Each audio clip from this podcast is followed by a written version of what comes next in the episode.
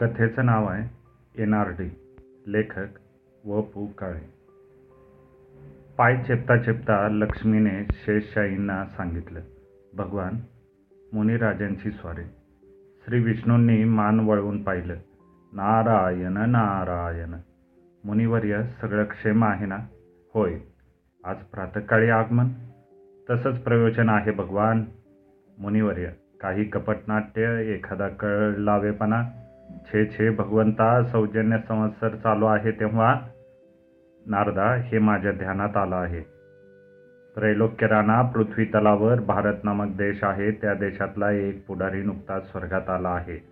त्या लोकनेत्याने थांबा मुनिराज आमच्या मनात एक शंका आहे. सांगावी महाराज आजवर इतके पुढारी दिवंगत झाले ते सगळे भगवान स्वार्थी गळे कापू पुढाऱ्यांना स्वर्गाची वाट मिळणं मुश्किल. हा पुढारी पुढारी असून सच्छील आहे. त्याच्या आगमनापायी सौजन्य संवत्सर वगैरे गोष्टी समजल्या. भारत देशामध्ये सौजन्य उत् सप्ताह दारूबंदी सप्ताह यासारखे काही रिवाज आहेत. विष्णूने डावा पाय ओढून घेतला आणि उजवा पाय लक्ष्मीला चेपण्यासाठी दिला आणि नारदांनी विचारलं पण त्याचा अर्थ काय? नागरिकांनी एक आठवडा सगळ्यांशी गोडी गुलाबीने वागायचं. बस फक्त आठ दिवस चांगलं वागायचं. आणि एरवी खरं तर ज्यांना आपण बुद्धी दिली मन दिलं त्यांनी आयुष्यभर सगळ्यांशी चांगलं वागायला हवं. हे असले सप्ताह साजरे करण्याची पाळी येणं ह्यातच कमीपणा आहे. नारायण म्हणाले भगवान जे आहे ते सांगितलं. आणि तेच लोन थेट स्वर्गापर्यंत? नारायण म्हणाले पण इथं सौजन्य सप्ताह नाही इथं संपूर्ण संवत्सर सौजन्यात घालवायचं आहे. म्हणून तुम्ही आज कळलावेपणा करणार नाही तर? ठीक आता मनातला हेतू? सांगतो भगवान वाल्मिकींचा चार हजारावा वाढदिवस पुढच्याच महिन्यात येतोय. त्यानिमित्ताने एखादा चांगला कार्यक्रम सादर करावा वाल्मिकींचा सत्कार करावा अशी योजना. मुनिवर्य स्तुत्य कल्पना. ह्या सत्कारासाठी तुम्ही कोणत्याही अप्सरेचं सहकार्य घ्या. भगवंता नृत्य संगीत नाट्य ह्या कार्यक्रमाचा मुनिवर्यांना आकर्षण नाही. दरबाराची शिस्त मोडायची नाही म्हणून इंद्राने आमंत्रण केलं की वाल्मिकी येतात पण ते खरं नाही. त्याच त्याच तऱ्हेचा नाच पाहून ते कंटाळले आहेत. पण गंधर्वाचं गाणं? त्यातही नाविन्य नाही. मुनिराज बालगंधर्वाचं गाणं का ठेवीत नाही? नारद मुनी म्हणाले देवादिदेवा बालगंधर्व यांच्या ऐन उमेदीच्या काळात जर स्वर्गलोकी आले असते तर त्या गाण्याची गोडी आवीट होती. विकलांग अवस्थेत ही पृथ्वीवरच्या माणसांनी त्यांना गायला लावलं. स्वर्ग लाभून ही त्यांचे इथे पृथ्वीसारखेच हाल झाले त्यात काय अर्थ? लाखो रसिकांचं मनोरंजन करणाऱ्या त्या पुण्यात्म्याला गाण्याचेही क्लेश नकोत मग काय करायचं? माझ्या मनात एक कल्पना आहे. सांगा. वाल्याचा वाल्मिकी करून अनेक युग लोटली आता पुन्हा एक वार पृथ्वीवर जावं. आणि आणखीन एका वाल्याचा वाल्मिकी करायची वेळ आली आहे का? ते पाहावं वाल्मिकीच्या वाढदिवसाला मत परिवर्तन झालेली चालती बोलती व्यक्तीच भेटणं ह्यात त्यांचा सत्कार नाही. वा वा मुनिराज कळलावेपणा सोडून तुम्ही भरीव कार्याकडे वळलात. लक्ष्मीला न राहून ती म्हणाली सौजन्य संवत्सराचा परिणाम. नारद मुनींचा चेहरा पडला. मुनिवर्य उदास होऊ नका. आम्हाला अभय आहे यशस्वी व्हा. त्यानंतर चारच दिवसांनी श्री विष्णूच्या द्वारपालाने श्री विष्णूंना एक व्हिजिटिंग कार्ड आणून दिलं. इंग्रजी भाषेत इंग्लिश लिपीत त्यावर जे नाव होतं त्याचा विष्णूंना पत्ता लागला नाही. काय हवंय? त्यांना भेटायची परवानगी हवी आहे. मग तू शंकनाद करून बाहेर वर्दी का दिली नाहीस? अभ्यकर्ताने सांगितलं तसं करणं रानटीपणा आहे. भ्रूधनु उंचवळीत श्री विष्णू म्हणाले त्यांना आत पाठव. संपूर्ण सुटाबुटातल्या व्यक्तीकडे श्री विष्णू आणि लक्ष्मी बघतच राहिले. लक्ष्मीला तर क्षणभर पितांबर आणि उत्तरीय ह्या कपड्यात काहीच चार्म नाही असं वाटून गेलं. ते विष्णूच्या लगेच ध्यानात येऊन त्यांनी कंठातून खोकल्यासारखा आवाज केला. मोर पिसांच्या पंख्याने वारा घालणाऱ्या सेवकाने लगेच पंचामृताचा चांदीचा कलश पुढे केला. अंतर्ज्ञानाच्या देवांच्या शक्तीचा लक्ष्मीला राग आला पण त्या रागातही तिला मनातल्या मनात उद्गार करता आला नाही. देवांपेक्षा मनाचा थांगपत्ता लागू न देणाऱ्या माणसाचा तिला हेवा वाटला. सुटाबुटातील रुबाबदार व्यक्ती आसनस्थ झाली. त्या व्यक्तीची केसाची रचना बघण्यासारखी होती. हातातली फ्लेट हॅट मुगुटाचा रुबाब उतरवणारी होती. त्या ग्रहस्थाने येताना एक विचित्र आकाराची पेटी आणली होती. श्री विष्णूंनी क्षणभर तिचे त्यांचे विशाल नेत्र मिटून घेतले आणि मग सस्मित चेहरा करीत ते म्हणाले बोला नारद मुनी बोला देवादिदेवा आम्ही कामगिरीवर निघालो आहोत. आशीर्वाद हवेत. मग लक्ष्मी म्हणाली मुनिवर्य तुम्ही कमालच केलीत आम्ही दिसतो कसे?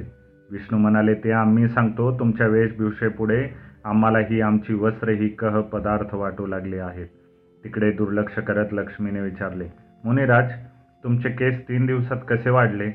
राजकमल कम कला मंदिराचे बाबा वर्दम आणि गोवा हिंदू असोसिएशनचे सीताराम मराठे त्यांचं हे कौशल्य.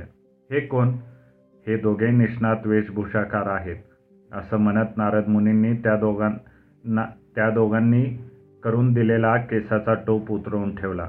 त्याबरोबर कायम उभ्या असलेल्या अवस्थेतली नारदाची शेंडी उभी राहिली. वा वा काय हे कसं अगदी आम्ही खुश आहोत. बरं हा कागद कसला? असं म्हणत श्री विष्णूंनी नारदाचं व्हिजिटिंग कार्ड त्यांच्यासमोर धरलं. ह्याला व्हिजिटिंग कार्ड म्हणतात.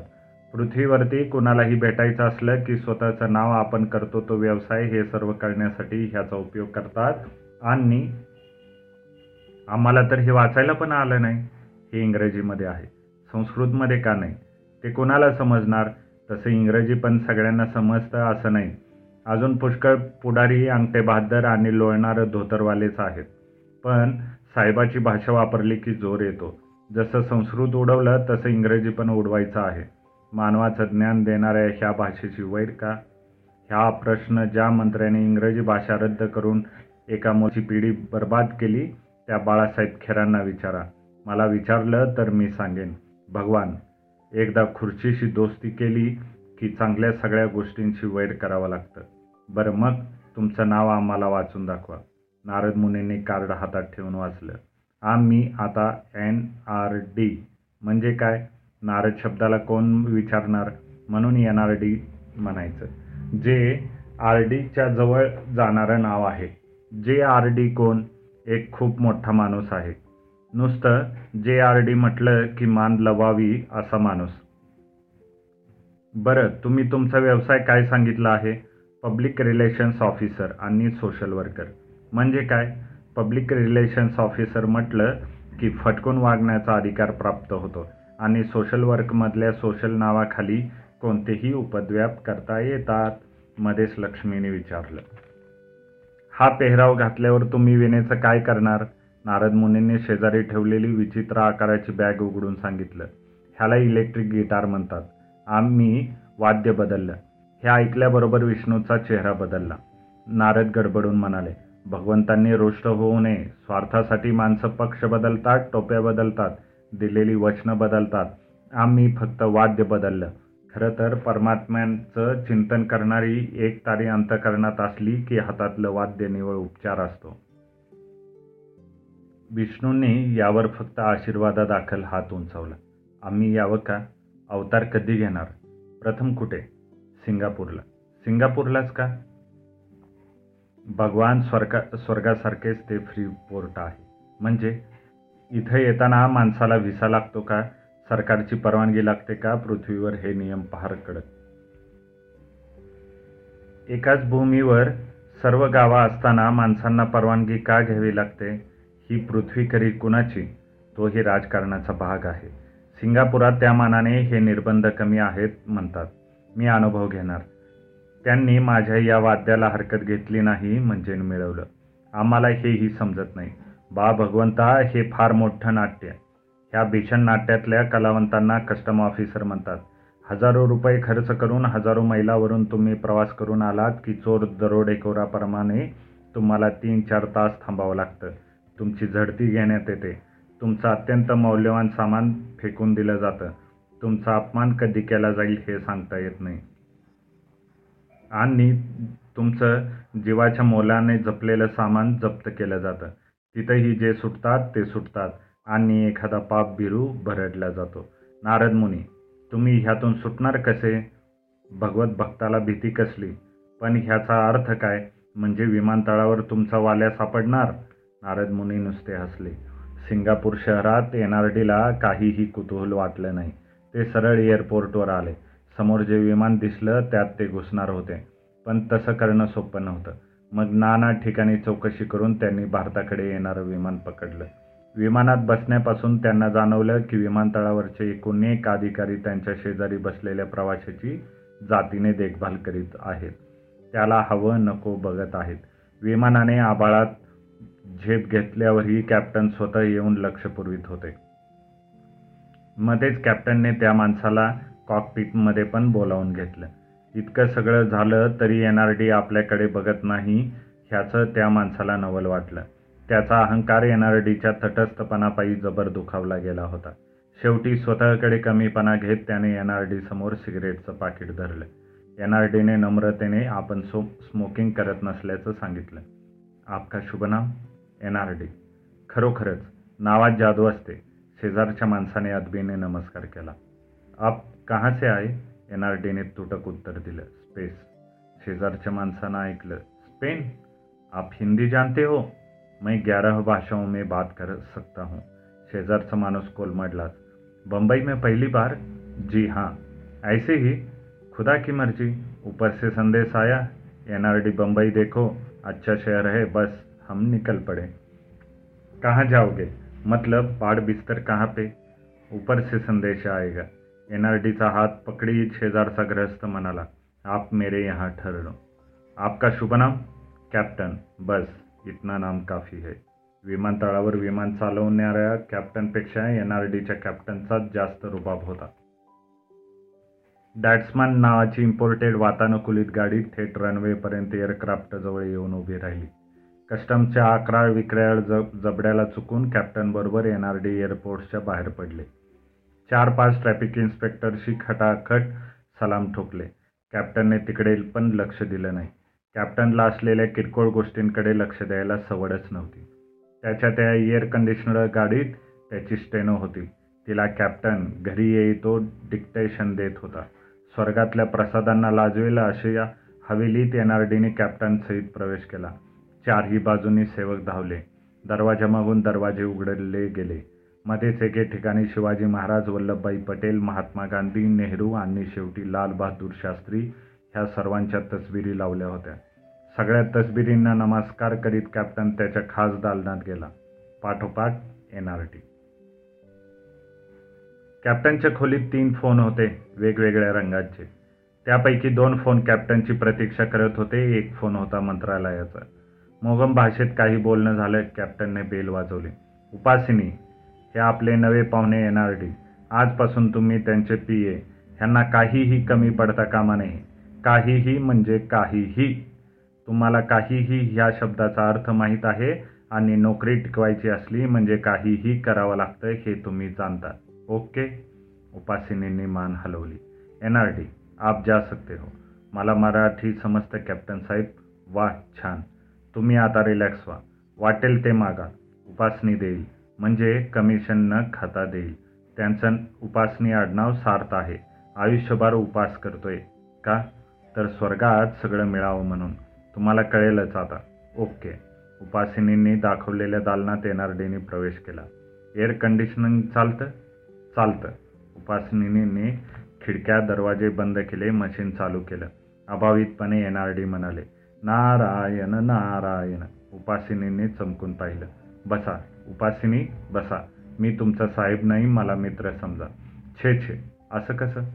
ते तर असंच आहे. नाही हो. उपासिनी ह्या आपल्या वातानुकूलित खोलीतला प्राणवायू एकाएकी संपला तर तुम्हीही मराल आणि तरीही मी जगेन. असं तुम्हाला म्हणायचं आहे का? छे. असं कसं होईल? तसं जर घडलं तर आमचे कॅप्टन साहेबही कोसळून पडतील. हो ना. मग बसा. तुमच्या माझ्यापेक्षा जेव्हा कॅप्टन मोठे ठरतात तेव्हा तुमचा आमचा दर्जा एकच. तेव्हा बसा. उपासिनी. साहेब बसत नाही. चहा पाण्याची व्यवस्था प्रथम बघायला हवी. आपण काय घेणार? तुम्ही आम्ही मिळून घेऊ. काय आणू? एक ग्लास दुग्धरस मिळेल का?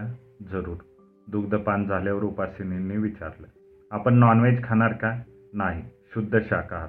मद्यपान म्हणजे सोमरस? सोमरस चालेल. पण पंक्तीला तुम्ही हवेत. साहेब मी तसं काही घेत नाही. नारायण नारायण. म्हणजे कॅप्टन साहेब साहेब सांगत होते ते खरं म्हणायचं. उपासिनी नुसते हसले.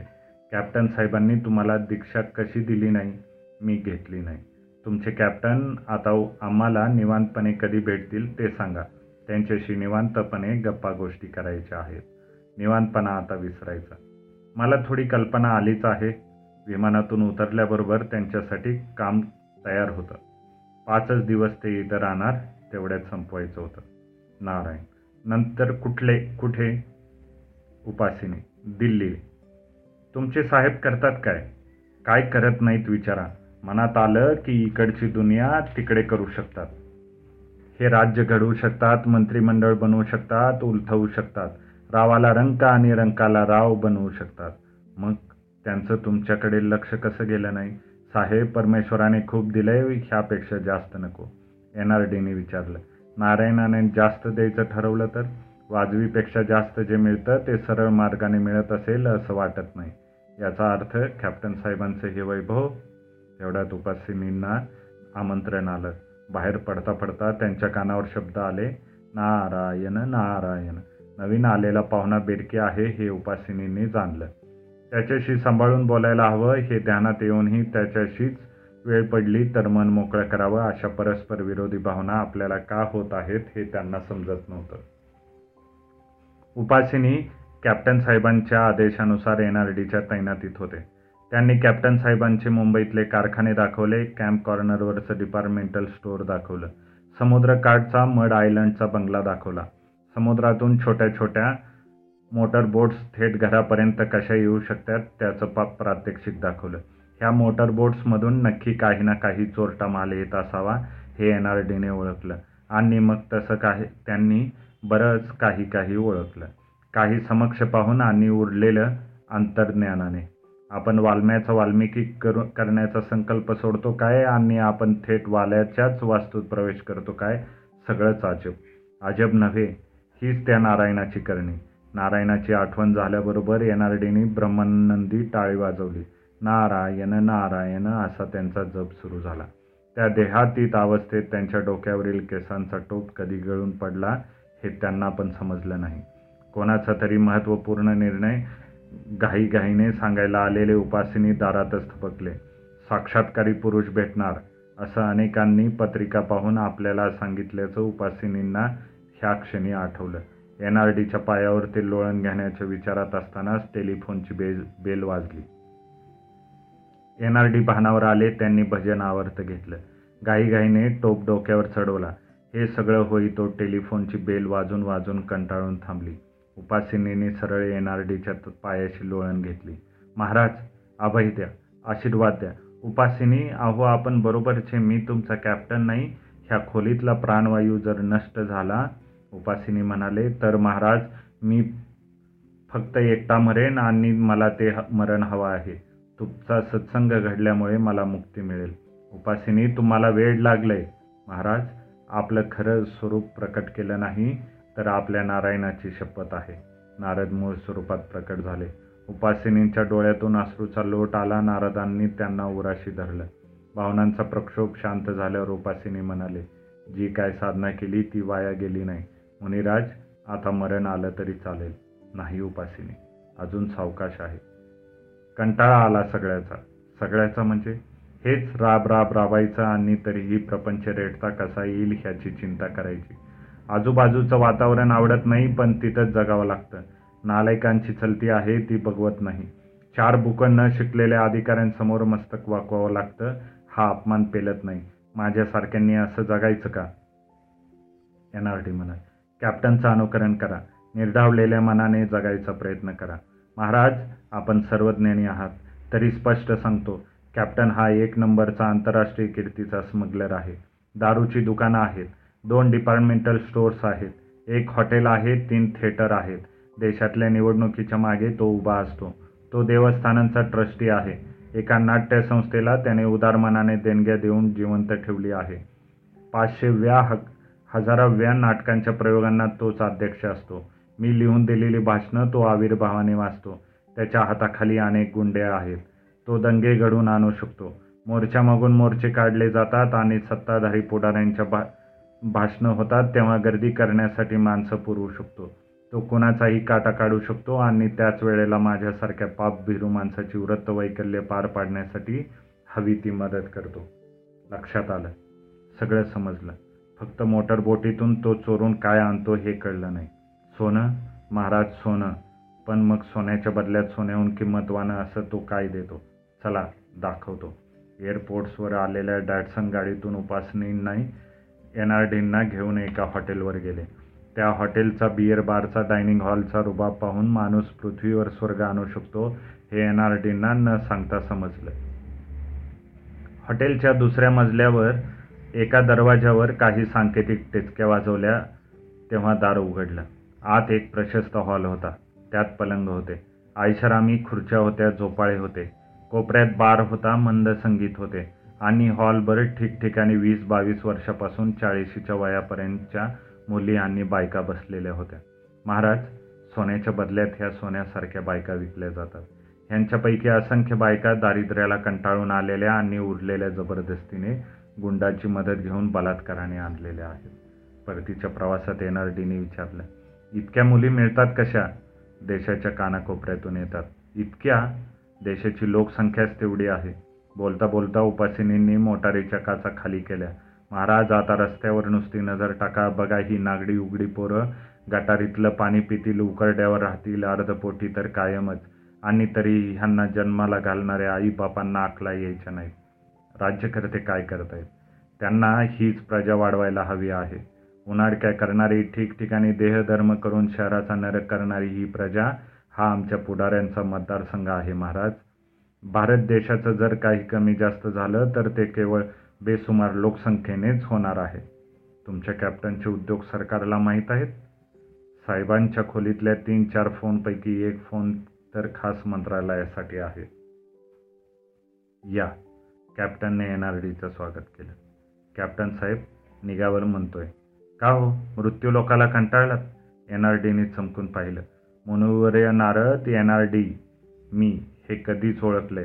त्याशिवाय माझ्या खास हस्तकांनी सगळी माहिती गोळा केली. सर्व देशातून केबल्स आल्या तुमची माहिती कुणालाही सविस्तर देता आली नाही.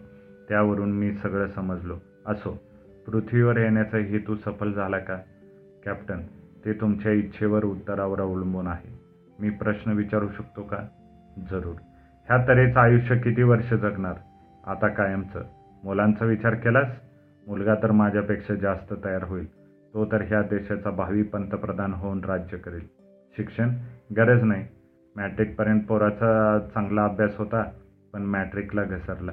चांगले मार्क्स मिळाले नाहीत मी म्हटलं शिक्षण छोड दे. ह्यात तुझ्या पापात भागीदार व्हायला तुझी पत्नी तयार आहे का? नारद मुनींनी वाल्याचा वाल्मिकी करणारा पेटंट प्रश्न विचारला. मुनिवर्य कोणत्याही बाबतीत भागीदार घेतला की धंदा बुडालाच म्हणून समजा? असं म्हणत कॅप्टनने बेल वाजवली. उपासिनी धावत आले. ह्यांना बंगल्यावर घेऊन जा मी बाईंना फोन करून ठेवतोय. नारद मुनी निघाल्यावर कॅप्टन म्हणाले बरं आहे मुनिराज ओळख ठेवा आणि जाण्यापूर्वी जरा आमच्या उपासिनींचं हृदय परिवर्तन करून जा. मालकीनबाईंनी जोरात स्वागत केलं. नारद मुनींना तिने शेक हँड करून कमरेभोवती हात टाकून सरळ बेडरूममध्ये नेलं. माझ्याबरोबर जीन कॉर्डियल घेणार का? म्हणजे काय असतं? सोमरसापैकी एक समजा. म्हणजे? आम्हाला उपासिनीकडून सगळं समजलं आहे. तेव्हा मुनिवर्यांनी ह्या दासीकडून कोणतीही सेवा करून घ्यावी. असं म्हणत त्या कॅप्टनची ती ग्रहिणी सरळ सरळ मुनिवर्यांच्या गळ्यात पडली. त्याचं तोंड स्वतःच्या दिशेने वळवीत ती म्हणाली मुनिराज मला तृप्त करा. मुनिवर्यांनी मोठ्या शितापीने आणि तप्त सामर्थ्याने स्वतःची सुटका करून घेतली. प्रयाणाच्या वेळी उपासिनीला अश्रू आवरीत नव्हते. उपासिनी आम्ही चाललो. कोणताही वर मागून घ्या. मुनिराज भोवताली जो स्वार्थ मगरुरी स सत्तेसाठी चाललेली अमानुषता राजकारण ह्या सगळ्यांचा दोष चाललेला आहे. त्या गदारोळात स्वतःची बुद्धी आणि मन जिवंत राहील असा आशीर्वाद द्या. नाहीतर ह्या सगळ्या व्यवहारात आपलाही सूर मिळवण्याचं धैर्य द्या. तथा असतो. या मुनीवर या. कामगिरी पार पाडलीत की नाही? नारद मुनी उदास होते. मुनिवर्यांचा चेहरा म्लान का? एक हिवाल्या मिळाला नाही का? म्हणजे जग सुधारलेलं दिसते देवादी देवा तुमचे सगळे अंदाज चुकलेले आहेत. मग काय काय घडलं ते सांगा.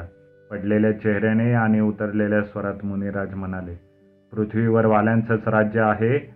आज वाल्मिकी व्हायला कोणीच तयार नाही. समजायला आज वाल्या हव्या आहेत.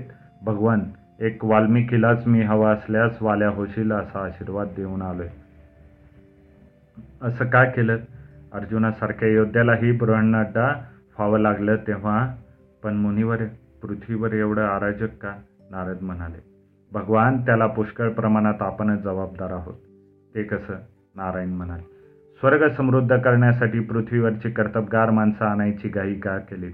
पोलादी पुरुष वल्लभभाई पटेल शास्त्री सगो बर्वे नाथ पै ह्यांना का खेचून आणलं सावरकरांना दीर्घायुष्य दिलं पण त्यांचं आयुष्यभर खुळखुळा करून टाकलात.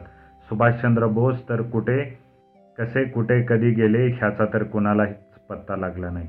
मुळातच देशासाठी आपण काहीतरी करायचं असतं. एक शिस्त पाळायची असते कर्तव्य पाळायचं असतं. याचा गंधही नसलेल्या देशातली चांगली माणसं तुम्ही का मारली पस्तीस वर्षात दोन देश राखेतून वर येतात आणि नवनव्या शोधांनी जगाचं रूप पालटून टाकतात.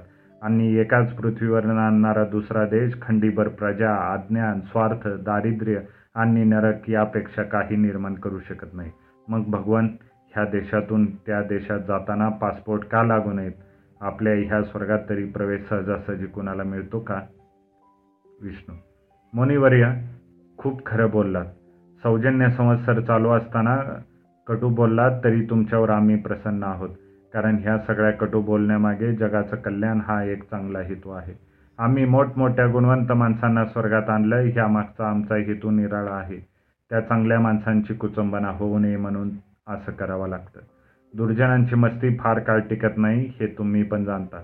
तेव्हा शांत व्हा आणि वाल्मिकीच्या चार हजाराव्या वाढदिवसादिवशी नवा कार्यक्रम द्या सुचवा. नारायण मुनी म्हणाले एकच कार्यक्रम सुचलाय. गीत रामायणकार आधुनिक वाल्मिकी गदिमा आपल्याकडे आहेत. त्यांचं गीत रामायण ठेवतो. तथास्त